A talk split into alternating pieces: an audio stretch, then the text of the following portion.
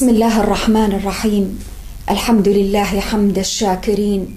والصلاة والسلام على سيد الأنبياء والمرسلين وعلى آله وصحبه أجمعين. السلام عليكم ورحمة الله وبركاته. وقفنا في تدبرنا في سورة النور العظيمة. عند تلك المعاني والآيات والأحكام التي جاءت لتحمل الإنسان. مسؤولية الكلمة التي يتلفظ بها. الكلمة التي يقولها. القرآن العظيم في التشريعات الأولى وفي الآيات الأول من سورة النور. جاء يبين أن من عظمة إيمان الإنسان أن يراقب ما يقوله لسانه فلا يتلفظ بما لا ينبغي وما لا يليق. وذكرنا فيما ذكرنا أن الصعوبة والعقوبة تكون أشد حين يكون الأمر متعلقا بأعراض المسلمين. أعراض الناس هذه من الخطوط التي جعل القرآن العظيم وضرب سياجا حولها سورا حولها. سورا يقيها من العبث عبث العابثين ومن يرغب أن يتسلى بالحديث عن الآخرين. وضع القرآن حدا في سورة النور. وإذا بالآيات بعد ذلك تنتقل بعد بيان فضل الله على عباده ورحمته بهم أن أنزل هذه التشريعات العظيمة. منها ما يتعلق برمي المحصنات بشكل عام ومنها ما يتعلق بالملاعنة التي تحدث بين الزوجين بشكل خاص. ثم الآيات انتقلت إلى توصيف حالة مرت وعصفت بالمجتمع المسلم. في واقع الأمر هذه الحادثة وقعت وحصلت في بيت النبوة أشرف بيت في المجتمع المسلم. هذه الحادثة وقعت لتبين خطورة الكلمة التي يتلقاها الإنسان ويبدأ بنشرها دون أن يكون له وعي بأثرها وبخطورتها. نموذج لإشكالية خطيرة قد يقع فيها الناس دون أن يلتفتوا إلى آثارها. ألا وهي حادثة الإفك. حادثة الإفك كما جاء في سبب نزول هذه الآيات العظيمة. وذكرنا العبرة بعموم اللفظ لا بخصوص السبب. صحيح ذكر لها أسباب نزول ولكن الآيات عامة. بدأت بقوله عز وجل إن الذين جاءوا بالإفك عصبة منكم. لا تحسبوه شرا لكم بل هو خير لكم. وتدبروا في كل مفردة من مفردات هذه الآية. جاءوا بالإفك. إذا هم الذين اختلقوا تلك القصة. هم الذين نسجوا خيوطها. وسماه إفكا لأنه ليس فقط مجرد كذب يخالف الواقع والحقيقة والصدق ويناقضها ولكنه في ذات الوقت جاء بناء على علم بالحقيقة والواقع ولكنه أراد صرف الأنظار من الحق إلى الباطل ومن الصدق إلى الكذب ومن الواقع إلى ما عداه ولذلك سمي افكا. وقال جاءوا بالإفك ليبين ويصور في ذات الوقت أن هذه الحادثة التي حاك نسيج نسيج هذه الحادثة. بعض من هؤلاء من المنافقين وعلى رأسهم عبد الله بن أبي بن سلول كبير المنافقين. إنما هي قضية مفتراه خطة مدبرة آه، حيكت آه، كما يقال بليل ونسجت بليل وبغفلة عن المسلمين وما يراد لهم ولمجتمعهم. والآيات والحادثة إنما تعبر عن حالة ذلك المجتمع المسلم في كل وقت الذي ينبغي. أن يكون واعيا يقظا لما يحاك ضده من مؤامرات أو من إشكاليات أو من أزمات مفتعلة أو مصطنعة ولا ينبغي لنا أن ننسى أن هذا المجتمع المدني المسلم الأول ما كان مجتمع يعيش فيه فقط المسلمون كان مجتمعا يحمل العديد من الأصناف والأشكال والأرقيات وكذلك العديد من العقائد المختلفة. ومن تلك العقائد عقيدة النفاق. المنافقون كانوا بين المسلمين كانوا يعيشون وسط المسلمين ما كانوا بعيدا عنهم ابدا. وهذا تحدي خطير جدا أنك أنت تكون تعيش في مجتمع ولكنك محاط من جهات مختلفة. جهة من المنافقين وجهة من اليهود وجهة من هؤلاء وجهة من هؤلاء. ولكن كما ذكرنا ونذكر دوما القرآن جاء يعالج واقعا انسانيا فيه العديد من التحديات. أرني كيف ستصنع مع تلك التحديات. القرآن يعلمك كيف تواجه الصعوبات كيف تواجه الأزمات كيف تحضر وتجهز نفسك ومجتمعك وأسرتك. لمواجهة وإدارة هذا النوع من الأزمات الاجتماعية الأسرية بكل إشكالياتها وأبعادها. جاءوا بالإفك عصبة منكم وتدبروا في اللفظة.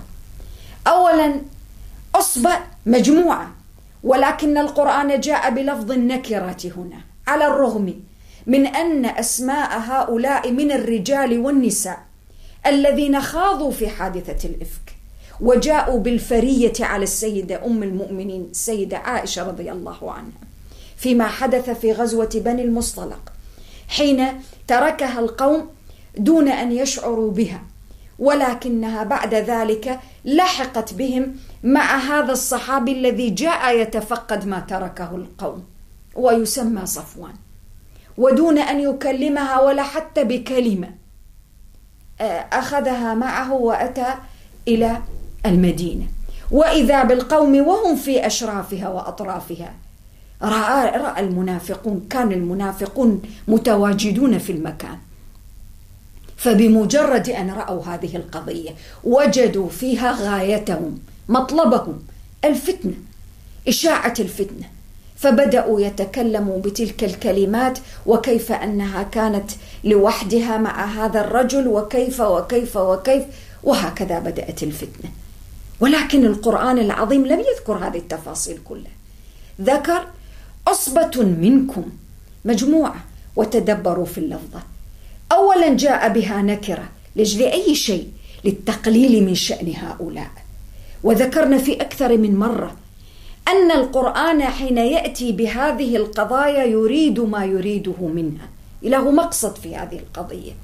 هؤلاء الأناس لا يعب لا يؤبه لهم. ولا يعبأ بهم ولا يعبأ الإنسان بما يفعلون ولا بما يقولون عصبة. ولكن تلك العصبة ليست بعيدة عنكم عصبة منكم.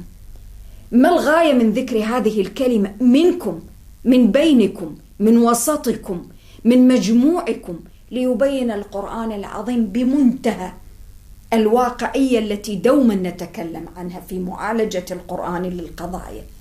أن هناك من بين المسلمين من يمكن أن يصلي ويصوم ويقوم بمختلف الفرائض ولكن ما سلم المسلمون من لسانه ولا سلم المسلمون من يده إذا هناك عناصر القرآن يؤسس ويتعامل مع مجتمع واقعي وليس مثالي. المسلمون في المدينة ما كانوا يعيشون في المدينة الفاضلة البعيدة عن الواقعية. ذاك الواقع الذي كانوا يعيشونه ونبي الله صلى الله عليه وآله وسلم في وسطهم وبين وبينهم. والقرآن يتنزل عليهم، وعلى الرغم من كل ذلك جاءوا بالإفك عصبة منكم. دلالة عميقة جدا أنك حتى حين تكون في أكثر المجتمعات نظافة ونزاهة وعفة وطهارة توقع دائما أن يكون هناك عصبه منكم تأتي بالافتراءات والأكاذيب فكيف تتعامل معها؟ لا تحسبوه شرا لكم بل هو خير لكم. أول قاعدة من القواعد أن الأحداث الجسيمة السيئة التي تحمل في ظاهرها كل المعاني القاسية وحادثة الافك كانت قاسية بكل المعاني. السيدة عائشة رضي الله عنها نبينا صلى الله عليه وآله وسلم المسلمون عاشوا قرابة الشهر كاملا وهم يعانون معاناة حقيقية دون أن يتنزل الوحي عليهم بتبرئة السيدة العفيفة الطاهرة أم المؤمنين رضي الله عنها. وبقيت الشكوك والظنون والأوهام والفتنة ومن يتقول الفتنة ومن يشيع الكلام السيء البذيء في صفوف المسلمين. ولكن القرآن العظيم يربي يربي بعامل الزمن ويربي على مستوى الحدث.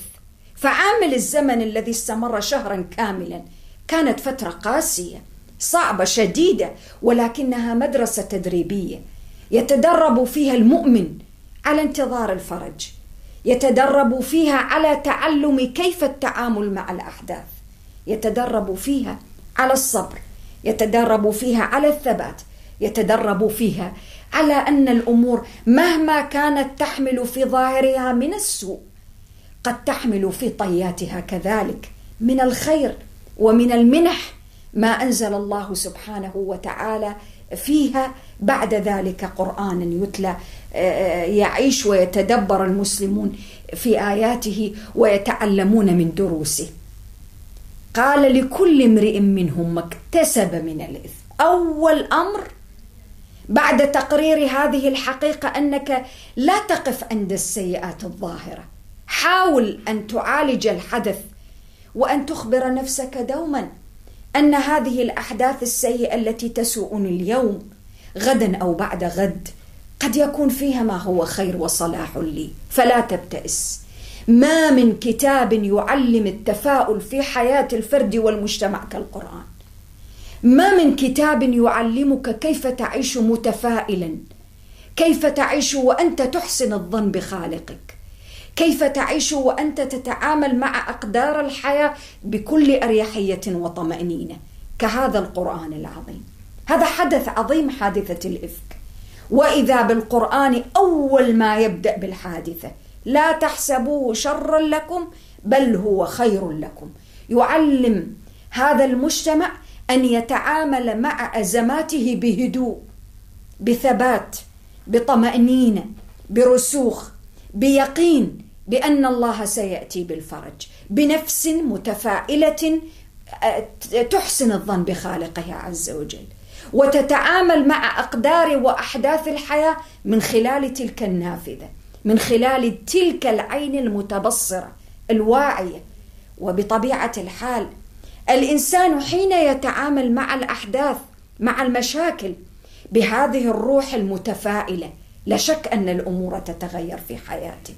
لا شك أن قدرته على أن يزن الأمور بحكمة وبوعي ستكون أعظم ستكون أكبر ستكون أكثر قدرة ووعيا على إيجاد الحلول وتحصيل البدائل الممكنة في التعامل مع تلك الأزمة والحادثة. هذا أول أمر. ثم بعد هذا قرر القرآن لكل امرئ منهم ما اكتسب من الإثم. هذا العمل الذي قاموا به. أول شيء يؤكده القرآن أنهم قد اكتسبوا فيه اثما وتدبروا في إعجاز اللفظة.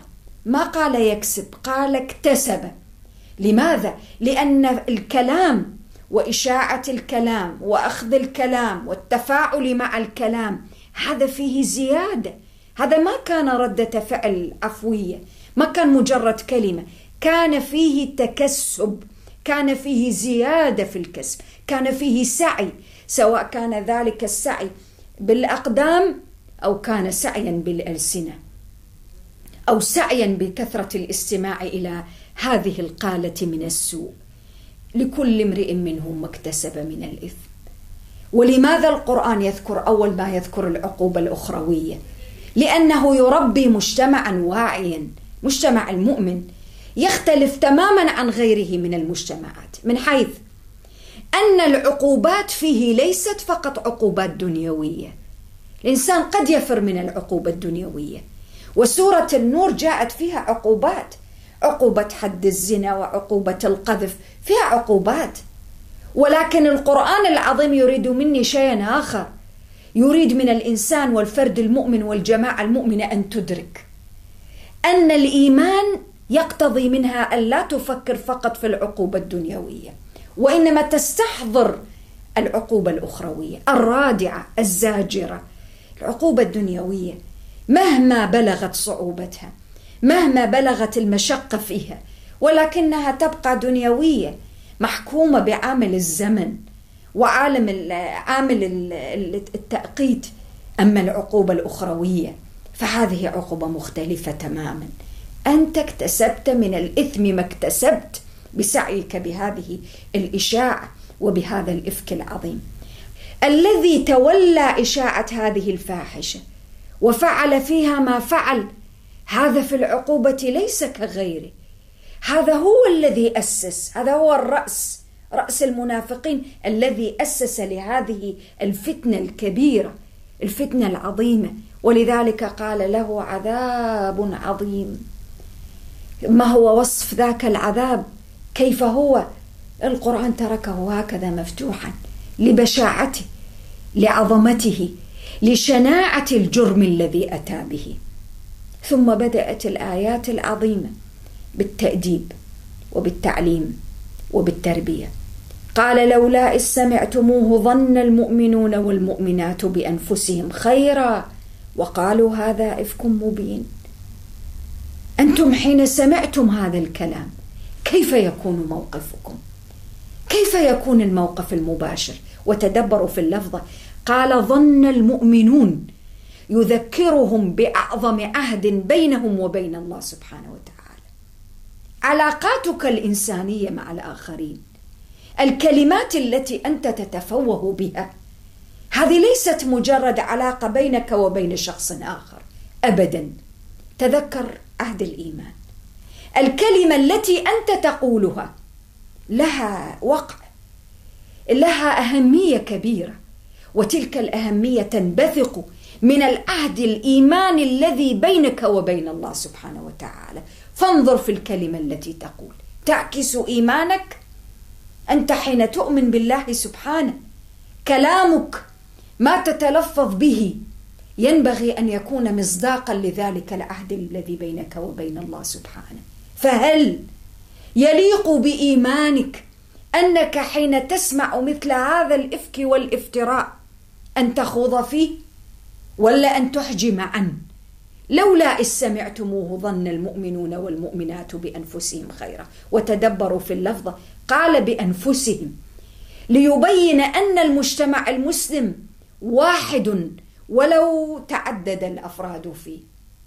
تظن بنفسك هذا الذي أنت تتكلم عنه أو هذه التي تتكلم عنها هذه جزء منك.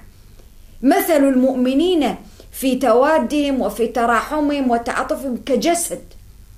فإذا الجسد له أعضاء لا يمكن لأي عضو من منه أن يتألم دون أن يشعر به الآخر.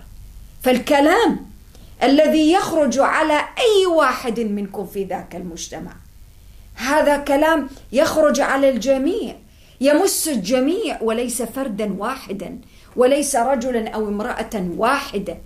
ما كان ينبغي أن يكون أن يظن المؤمنون بأنفسهم خيرا. وإذا ظن الإنسان بنفسه خيرا كيف سيقول؟ وما هي ردة فعله؟ لو ظن الإنسان بنفسه خيرا ونظر إلى خاصة نفسه كذلك. الآية فيها هذا المعنى. أنت تفكر مع نفسك. هل أنا اليوم كشخص سأقوم بهذا الفعل؟ وتدبروا معي. مهد لها؟ قال ظن المؤمنون والمؤمنات بأنفسهم خيرا. أنت لو كنت مكان كنت مكان أم المؤمنين هل ستفعلين ذاك الفعل؟ الإنسان أول ردة فعل يقولها مستحيل. لماذا مستحيل؟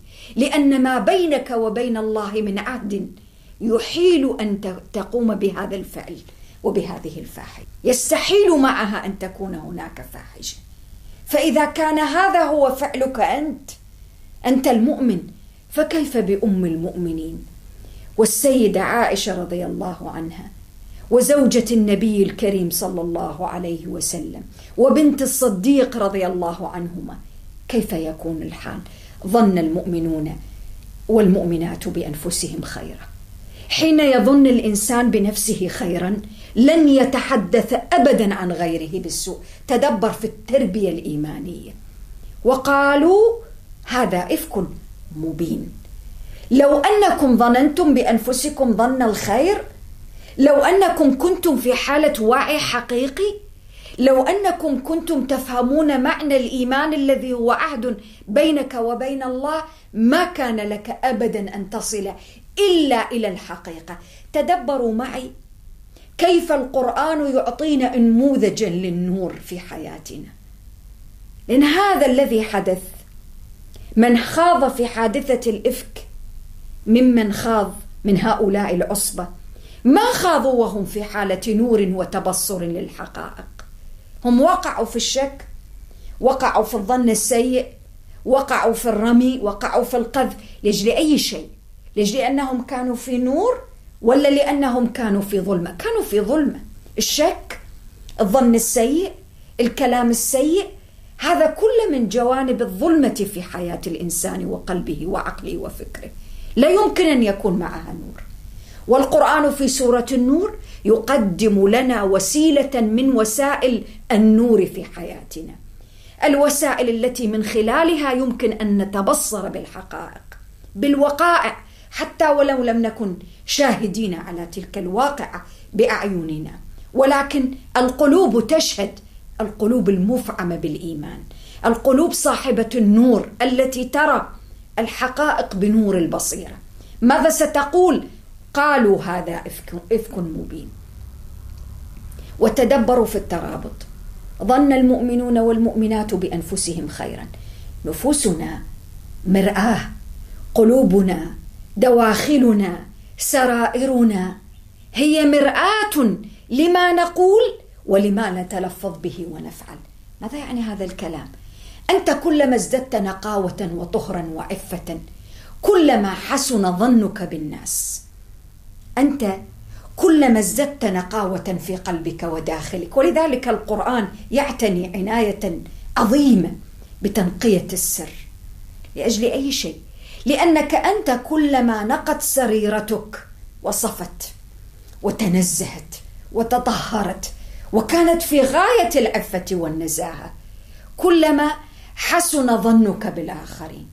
فحين ينقل إليك كلام فلان قال كذا فلان أتدري ماذا فعل فلان فلان فعل كذا وكذا. أول كلمة تقول لا لا لا, لا معاذ الله. فلان لا يمكن أن يفعل ذلك أبدا. ظن المؤمنون والمؤمنات بأنفسهم خيرا. ولكن حين تكون السريرة قد علاها من ما علاها من الظلمة من الغشاوة من الذنوب من البعد عن التنقية والتزكية تصبح تلك السريرة كالمرآة التي التي فيها ضباب التي فيها غشاوة. لا ترى الأمور على حقيقتها فترى شيئا آخر. يعكس ما في داخلها من غشاوة وتخبط وتردد وقلة النقاوة في السريرة. تدبروا في ذاك الترابط العجيب الذي تربيه فينا سورة النور. وقالوا هذا إفك مبين. من الذي يقول أصحاب السرائر الطاهرة؟ النظيفة الذين لا يظنون بالمؤمنين إلا خيرا. هذا الإنسان الطاهر النقي. ثم تأتي الآيات بالحقائق التي تجعل الإنسان ينتبه صحيح أنا كيف وقعت فيما وقعت في وقعت فيه؟ لولا جاءوا عليه بأربعة شهداء فإذ لم يأتوا بالشهداء فأولئك عند الله هم الكاذبون طلب الشهداء أين الشهداء؟ شهداء ليسوا ليس هناك شاهد في هذه القضية أما وأنه ليس هناك شاهد كيف تفتري عليها؟ كيف تفتري على الناس؟ كيف تفتري على البشر؟ كيف تقول ما تقول؟ كيف تخوض مع الخائضين؟ كيف تقول وتفتري على الناس وأنت ليس لديك شاهد ولا إثبات ولا حجة ولا دليل على ما تقول؟ والدليل كما ذكرنا في هذه القضية الخطيرة هو ما جعله القرآن أربعة شهداء وإلا بوجود أي نقص في هذا العدد من الشهداء لا يمكن أن تكون هناك جريمة ليس هناك جريمة ليس هناك شيء ما اكتملت القضية فأما وأنها لم تكتمل اذا من الذي كذب هنا؟ الكاذبون عند الله هم أولئك الذين جاءوا بالإفك وليس عليه شهود شهداء. قال ولولا فضل الله عليكم ورحمته في الدنيا والآخرة لمسكم فيما أفضتم فيه عذاب عظيم. تدبروا كم مرة ذكر عظيم عظيم عظيم قصة عظيمة. لولا أن الله سبحانه وتعالى أحاط بكم بفضله وأنزل هذه الآيات وعلمكم ما لم تكونوا تعلمون وبين لكم كيف تتعاملون مع الأزمات ومع الأحداث ومع قالة السوء وأنزل رحمته عليكم في الدنيا بإنزال هذه الآيات العظيمة وفي الآخرة وتشريعها وفي الآخرة بأن خلصكم من ذلك بباب التوبة التوبة المفتوحة. ثم وصف الحالة ليبين للنفوس النفوس التي فيها بقية من ضمير بقية من صدق بقية من نقاوة بقية من نزاهة. إذ تلقونه بألسنتكم وتقولون بأفواهكم ما ليس في لكم به علم. ويصور الحالة تصويرا دقيقا عظيما. تتلقونه بألسنتكم. ولكن كيف يتلقى الإنسان بلسانه شيئا؟ كيف يتلقى الإنسان بلسانه؟ أنت حين تتلقى أي خبر من الأخبار أي حادثة من الحوادث أنت تتلقاها بأذنيك بسمعك ولا تتلقاها بلسانك. لماذا القرآن العظيم يعبر فيقول تتلقونه بألسنتكم؟ كيف؟ لأن هذا تصوير عظيم ودقيق للحالة وصف للحالة. أنتم التقطتم الخبر بأسماعكم بأسماعكم. ما ذكر القرآن الأسماع هنا لأي شيء؟ ليعبر أنكم سرعان ما لقطتم الخبر وبدون وعي وبدون تفكير وبدون تمرير على العقل. أبدا. ولا تفكر ولا تبصر. مباشرة تلقونه بألسنتكم تتلقونه بألسن... تلقونه بألسنتكم. كيف تلقونه بألسنتكم؟ أنتم أخذتم الكلام من هنا والإفك من هنا ثم إذا بكم بدأتم بإشاعته بألسنتكم من هنا. فكأنكم ما مررتم على الأسماع ولا على العقل. وتقولون بأفواهكم ما ليس لكم به علم؟ إذا الآيات في قوله عز وجل إذ تلقونه بألسنتكم. وتقولون بأفواهكم ما ليس لكم به علم. تدبروا في الكلمة تدبروا في اللفظة تدبروا في ذلك الأدب والتشريع الرباني العظيم. الذي لو سار عليه الناس في حياتهم الأسرية والإجتماعية والإقتصادية والإعلامية لكان الكون ولكانت الأرض آه، أقرب ما تكون إلى الجنان منها إلى هذه الأرض. في الطهاره والنقاوة والنزاهة من أكثر الأشياء التي تتسبب في إيجاد كل هذه الأزمات التي تعصف بعالمنا بل تعصف بأسرنا وعلاقاتنا الاجتماعية وعلاقاتنا في محيط العمل. وتقولون بأفواهكم ما ليس لكم به علم. وتدبروا في التصوير العميق للموقف. كيف تقول بفمك ما ليس لك به علم؟ والعلم له وسائل ثابتة للتحصيل. أما أنك بمجرد أن تسمع الخبر فتسهم في إشاعته وتتلقاه وتعيد القول في هذا الكلام وتنقله هذا لا هذا لا ينبغي أن يكون. تدبروا في هذا. ما الحل اذا وتدبروا في اللفظة التي بعدها في نفس الآية. وتحسبونه هينا وهو عند الله عظيم. تحسب أنت حين تتلفظ فيما ليس لك به علم أنه هين عند الله عند الله سبحانه. تحسبونه هينا بسيطا مجرد كلمة قلتها ماذا حصل؟ هل آه، أطبقت السماء على الأرض أكثر؟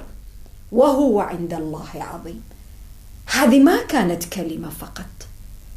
وتدبروا معي. ونحن نعيش ونعاين الواقع الذي نعيشه الآن. كم من الكلمات نتلفظ بها وليس لنا بها علم كم؟ أنت لو أردت في يوم وليلة فقط أن تحصي الكلمات التي تتفوه بها وليس لك بها علم. كم يا ترى عدد هذه الكلمات؟ وتحسبونه هينا. هذا ما ليس شيئا سهلا. أن تتلفظ بشيء ليس لك به علم. كم من العلاقات حطمت بسبب هذا التفوه؟ كم من الأواصر قطعت بسبب أن ناسا من البشر؟ يتفوهون بما ليس لهم به علم. كم؟ لنا أن نتخيل. وتدبروا معي في الربط الذي قلناه في بدايات السورة أن هذه السورة العظيمة جاءت تحيط سياجا بالمجتمع المسلم. سياج يحميه سياج يقيه. من هذه الكوارث هذه كوارث حقيقية. كوارث اجتماعية وكوارث إنسانية وكوارث في محيط الأسرة وكوارث في محيط العمل وكوارث في الإعلام. كيف تقولون بأفواهكم ما ليس لكم به علم؟ عند الله عظيم. أنت تحسبها مجرد كلمة وهي عند الله عظيمة. فانظر بماذا تتلفظ. ولذلك نحن حين ننظر في عشرات الممارسات في حياتنا نجد أننا قد ضيعنا الكثير. أنا حين أعرض هذه الممارسات وهذه الكلمات وهذه الأحاديث على ما يقوله الله سبحانه وتعالى في هذه السورة العظيمه بأي شيء سأخرج؟ وتدبروا فيما جاء بعده. ولولا إذ سمعتموه قلتم ما يكون لنا أن نتكلم بهذا؟ أنتم حين سمعتم به كان الأولى بكم والذي ينبغي أن يكون. أن تقولوا مع أنفسكم ما يكون لنا أن نتكلم بهذا. إذا لماذا تكلمتم بهذا؟ تكلمتم بهذا حين كانت قلوبكم وعقولكم غافلة بعيدة عن النور. كانت تعيش في حالة من الظلمة ظلمة الجهل ظلمة الوهم ظلمة الانسياق مع التيار السائد. إشكالية خطيرة في مجتمعاتنا. أن كثيرا من الناس اليوم يتحدثون بما ساد في المجتمع. قال فلان فهو يقول ما قال. قال فلان شيئا فهو يردد ما قاله وما سمعه دون حتى أن يمرره على فكره ولا على سمعه ولا على عقله حتى يتوصل إلى تلك الحقيقة أنه ما كان له أن يتكلم فيما ليس له به علم. لولا إذ سمعتموه قلتم ما يكون لنا أن نتكلم بهذا؟ كان المفروض أن تقولوا هذه العبارة ما يكون لنا أن نتكلم بهذا؟ سبحانك تنزه الله سبحانه وتعالى. عن كل ما لا يليق؟ وكيف يكون التسبيح في القلب؟ تسبيحك في القلب أن تعظم أمر الله الذي أمرك. الله أمرك بأمر. أن لا تقول بفمك بفيك ما ليس لك به علم. نزه سبحانك هذا بهتان عظيم. والبهتان ليس فقط كذب ولكن أن تقول شيئا في غيرك هو ليس فيه. بدوافع مختلفة الناس في المجتمع يتكلمون عن غيرهم بالسوء وينشرون قالة السوء على غيرهم. بأسباب مختلفة. أحيانا الحقد أحيانا الحسد أحيانا تنازع أحيانا آه، بغض الخير للآخرين أو من أخطر الأمراض التي تدفع بالإنسان لأجل أن يتكلم في غيره بما لا يليق. الحسد. الحسد يدفع الآخ... الإنسان إلى أن يقول كلام لا ينبغي أن يقوله. ولكنك أنت لن تكون إنسانا أفضل وأنت تتكلم عن الآخرين بالسوء. أنت لن ترتقي وأنت تحاول أن تقلل من شأن الآخرين. وتحاول أن تصعد فوق رؤوسهم. هذا لن يكون ابدا. هذه العقلية آه، يرفضها القرآن العظيم. يجعلها تتنافى مع مبادئ الإيمان الذي أنت تؤمن به في قلبك ونفسك. انظر ماذا تقول راقب ماذا تقول؟ أنت بكلمات قد تهدم مصرا. أنت بكلماتك قد تهدم بيتا. أنت بكلماتك قد تحطم انسانا. أنت بكلماتك قد تقتل نفسا.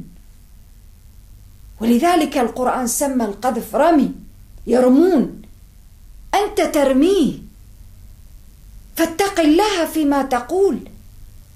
هذه المبادئ العظيمة التي جاءت في سورة النور التي في بضع آيات وصفها بعظيم إفك مبين بهتان عظيم عند الله عظيم. لأجل أي شيء؟ لأجل هذه البراءة العظيمة لهذه السيدة الكريمة أم المؤمنين وليس فقط للسيدة عائشة رضي الله عنها لكل المؤمنات البريئات لكل إنسانة بريئة قذفت هكذا بكلمة. وألسنة الناس التي لا ترحم. فتجد التسلية في أنها حين تفكر وتتذكر أن هذه السيدة الشريفة التي هي من أطهر الخلق والنساء السيدة عائشة أم المؤمنين رضي الله عنها. اتهمت فيما اتهمت فيه. تجد تسلية ونحن نتأسى بالنبي صلى الله عليه وآله وسلم وأهل بيته. فالإنسان يجد تسلية يقول إذا كانت هذه المرأة العفيفة أم المؤمنين. اتهمت ونالها ما نالها من الناس. فإذا الإنسان حين لا, لا قدر الله يتعرض لشيء من هذا يكون الأمر أهون عليه في نفسه. وتدبروا فيما جاء بعدها. يعظكم الله.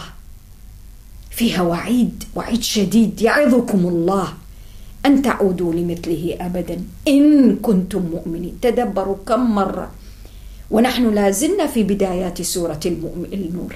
كم مرة يذكرني بالإيمان. إن كنتم مؤمنين. إيمانك في خطر. إيمانك تهدده ويمكن أن تقوضه. كلمة تتفوه بها عهد الإيمان الذي بينك وبين الله سبحانه وتعالى مهدد بالخطر. ضع عليه سياج. سوره. تسوره كيف؟ بتقوى الله سبحانه وتعالى وبالخوف والخشية منه وألا تخوض في أعراض الناس. تدبروا في هذه اللفظة العظيمة. قال ويبين الله لكم الآيات. والله عليم حكيم. يا لها من آيات عظيمة. الله يبين ويبين من أي شيء؟ بهذا النور العظيم الذي في كتابه الكريم. يبين يوضح. هذه الآيات المفصلة. عليم بكل شيء سبحانه. حكيم بما يصلح المجتمعات. عليم بما يصلح حياتنا. وعليم بما يمكن أن يفسدها. فينهانا عنه. ويجنبنا من الخوض فيه. ثم ختمت الآيات العظيمة بقوله عز وجل إن الذين يحبون أن تشيع الفاحشة في الذين آمنوا لهم عذاب أليم في الدنيا والآخرة. والله يعلم وأنتم لا تعلمون. قالت السوء ونشر الفواحش والحديث عنها والخوض في أعراض الناس هذه من أعظم الآثام والكبائر ذات العذاب الأليم في الدنيا والآخرة. وتعددت الوسائل في إشاعة الفاحشة. ربما كانت في العصور السابقة إشاعة الفاحشة تنحصر في مجرد نقل كلمة من كلمة من كلمة إلى من شخص إلى آخر. الآن لا تغيرت. تنوعت الوسائل وتقدمت وتطورت. صحف على إعلام جديد على إعلام حديث على إعلام قديم. تنوعت. أي شكل من أشكال إشاعة الفاحشة في المجتمع المسلم في الذين آمنوا. الله توعد بالعذاب الأليم عليه في الدنيا والآخرة. ولنا هنا أن نخاطب رجالات الإعلام ووسائل الإعلام والقائمين عليها. كم من برنامج على مسلسل على مهرجان على مشابه الغاية والقصد الأول والأخير من إشاعة الفاحشة وتجرؤ الناس على فعل الفاحشة. الفاحشة كل ما فحش قوله أو فعله. الذي يفحش القول والفعل فاحشة عموم الفاحشة. ولكن النص في هذه الآية على هذه الجريمة البشعة جريمة الزنا. وهذه الجريمة شيوع هذه الجريمة وانتشارها يكون عبر قنوات ووسائل متعددة. بواحدة من تلك الوسائل على سبيل المثال أن تسمى بغير الاسم الذي وضع لها. الاسم الذي أعطاها إياه القرآن. الزنا. الفاحشة. الساء سبيلا. الجريمة. هذه هذا هو المسمى الحقيقي لها. أما أنك أما أنك تسميها بمسمى آخر هذا لا يقلل من بشاعتها. ولكن هو شكل من أشكال إشاعة الفاحشة بين المسلمين وفي المجتمع المؤمن في الذين آمنوا. هل ممكن أن الإنسان والمجتمع يكون مجتمع من المؤمنين ومع ذلك تشيع فيه الفاحشة؟ ممكن حين لا يتنبه الأفراد إلى خطورة إشاعة الفاحشة. ونحن اليوم وخاصة مع هذا الانفتاح في وسائل التواصل الاجتماعي انشر وفي ثواني ينتشر الخبر وينتقل الخبر من المشرق إلى المغرب من أقصى الأرض إلى أدناها بكلمة بمجرد أن تضغط على زر تحسبونه هينا؟ وهو عند الله عظيم. انظر ماذا تنشر انظر ماذا تسمع انظر ماذا ترى انظر ماذا تبصر تبصر. تدبر في كل هذه المعاني العظيمة التي جاء بها القرآن العظيم في هذه السورة. قال والله يعلم وأنتم لا تعلمون. لا تعلمون واحدة من عدم العلم بخطورة إشاعة الفاحشة. أنت لا تدري أنت يا من تسهم في إشاعة الفاحشة. وتزيينها للشباب. وجعل كل هذه الوسائل الميسرة التي تبسط وتسهل وتسطح الحرام وتسميه بغير مسمياته صداقة على على حب على أشياء أخرى مختلفة. أنت حين تفعل هذا أنت لا تعلم أنت ماذا تفعل. أنت كأنك تدعو فعلا. هذه الفواحش إلى أن تدخل عليك في بيتك. وهي تدخل فعلا في البيوت.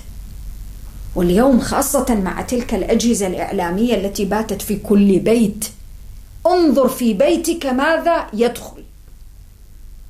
يعني قضية إشاعة الفاحشة تعددت فيها الآن الوسائل التقنية دخلت التقنية بقوة.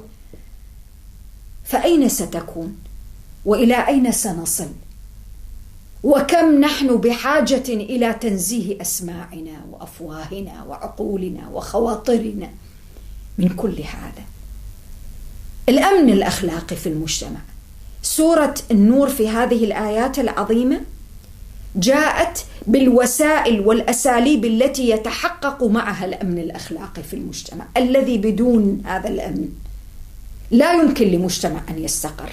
استقرار المجتمع في واقع الأمر مرتبط بالأمن الأخلاقي.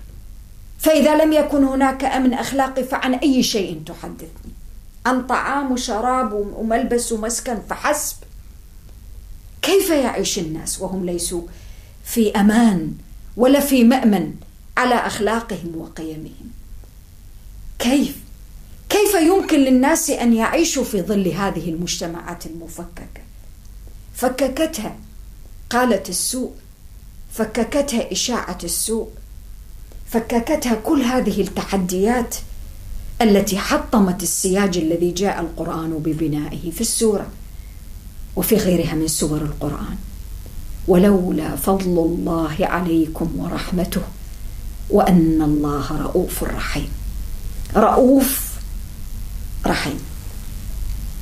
رؤوف فرفع عنكم كل أشكال البلاء والضرر الذي يمكن أن يلحق بكم بخلال هذه التشريعات والآداب والأحكام.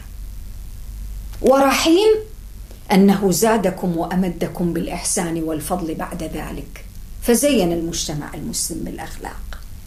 حتى يعيش الناس في أمان.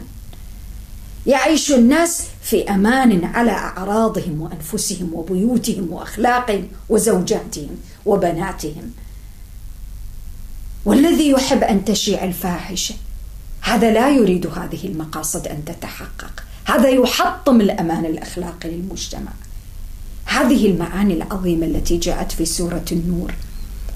جاءت لا تحادث ولا تخاطب مجتمع النبي صلى الله عليه وآله وسلم فحسب. تخاطب كل المجتمعات. أنت إن فقدت الأمن الأخلاقي في مجتمعك ماذا بقي لك؟ من هنا جاءت الآية العظيمة يا أيها الذين آمنوا لا تتبعوا خطوات الشيطان لماذا؟ لماذا الحديث عن خطوات الشيطان؟ الشيطان لا يبدأ مرة واحدة ويقول للإنسان اذهب واعمل الفاحشة وإنما يبدأ بالتدريج شيئا فشيئا ينقل بصره بين هذا وذاك ثم يبدأ بالكلمة ثم يبدأ بخطوة ثم يبدأ ثم يبدأ إلى أن يقع. يقع في الهاوية. فالقرآن يحذر ويخاطب أولئك المؤمنين بأحب النداءات إليهم وإليه سبحانه جل شأنه. نداء الإيمان. يا أيها الذين آمنوا لا تتبعوا خطوات الشيطان. لا تبدأ الخطوة الأولى. ممكن يكون طريق طريق طويل. مئة خطوة ألف خطوة لكنك تبدأ بخطوة واحدة مع الشيطان. إذا بدأت فيها صعب أنك تبدأ بالتراجع. إذا لا تتبعوا خطوات الشيطان. وتدبروا في التناسق والترابط. بعد الحديث في الآيات والتشريعات والأوامر قال لا تتبعوا خطوات الشيطان لأنك لابد أن يكون لك منهج في الحياة. إما تتبع هذا القرآن بآياته وأحكامه وعظمته وتشريعاته العظيمة. وإما أنك ستتبع خطوات الشيطان. ليس هناك ثالث. أنت بكل الأحوال تسير وفق شيء. فأنت إن لم يكن لك منهج القرآن في حياتك تسير عليه. كن متيقنا أنك تتبع خطوات الشيطان وليس شيئا آخر. هذه المعاني العظيمة التي جاءت في بدايات سورة النور. الذي أراد القرآن العظيم أن يجعل من آياتها وأحكامها وتشريعاتها نورا يبصرنا بالحقائق ويبصرنا بالوقائع. نجتنب ما لا ينبغي أن نفعله ونقوم بما ينبغي أن نفعله. السلام عليكم ورحمة الله وبركاته.